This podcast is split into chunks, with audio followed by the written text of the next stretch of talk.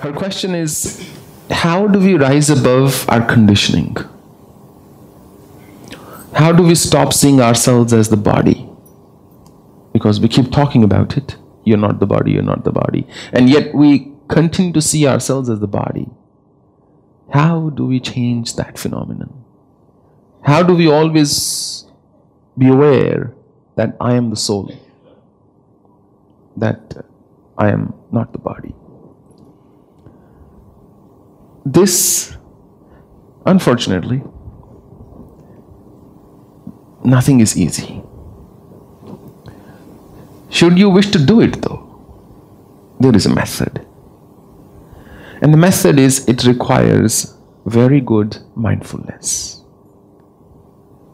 When somebody says something to you at that time, can you practice that mindfulness and remember that he or she is only saying it to the body, but I am not the body. When somebody says, Oh, you are so beautiful, I'll feel very good. Oh, this person's calling me beautiful. At that time, if I could remind myself that this person is merely complimenting my body, which is ever deteriorating, not to my soul. He's not complimenting my soul. I'll feel more grounded. And next time, the same person or somebody else will also tell you. Today, somebody is telling you you are beautiful. Tomorrow, somebody is going to tell you you're awful. At that time, it won't hurt as much, because when the when when things were happy, you could take that without taking a flight off the ground. And now you won't feel grounded either. You know, inside if somebody criticizes you scathingly. Similarly, when somebody says, Oh, you are so intelligent, they are complimenting my mind, not my soul.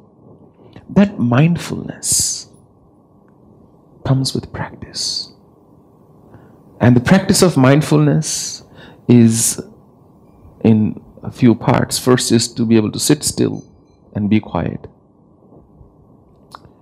Second is to ask yourself as many times as you can during the day what am I doing right now?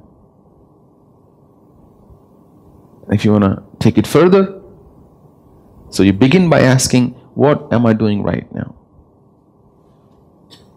I am talking, for example, or I'm speaking to somebody over the phone. What should I be doing right now? Is the second question. What should I be doing right now? And see, do it. Do what you should be doing according to you. And chances are what you're doing is what you're not actually doing. Because if presence of mind is not there in any act, we are not actually doing that act. That's just become something mechanical.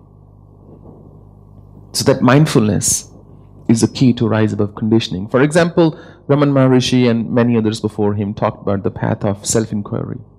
Who am I? Who am I? Who am I? But even to do that self-inquiry, you need to have that ability to contemplate on something for a period of time.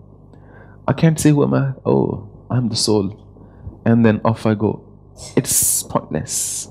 It won't make me feel anything, it won't bring about any transformation in my consciousness.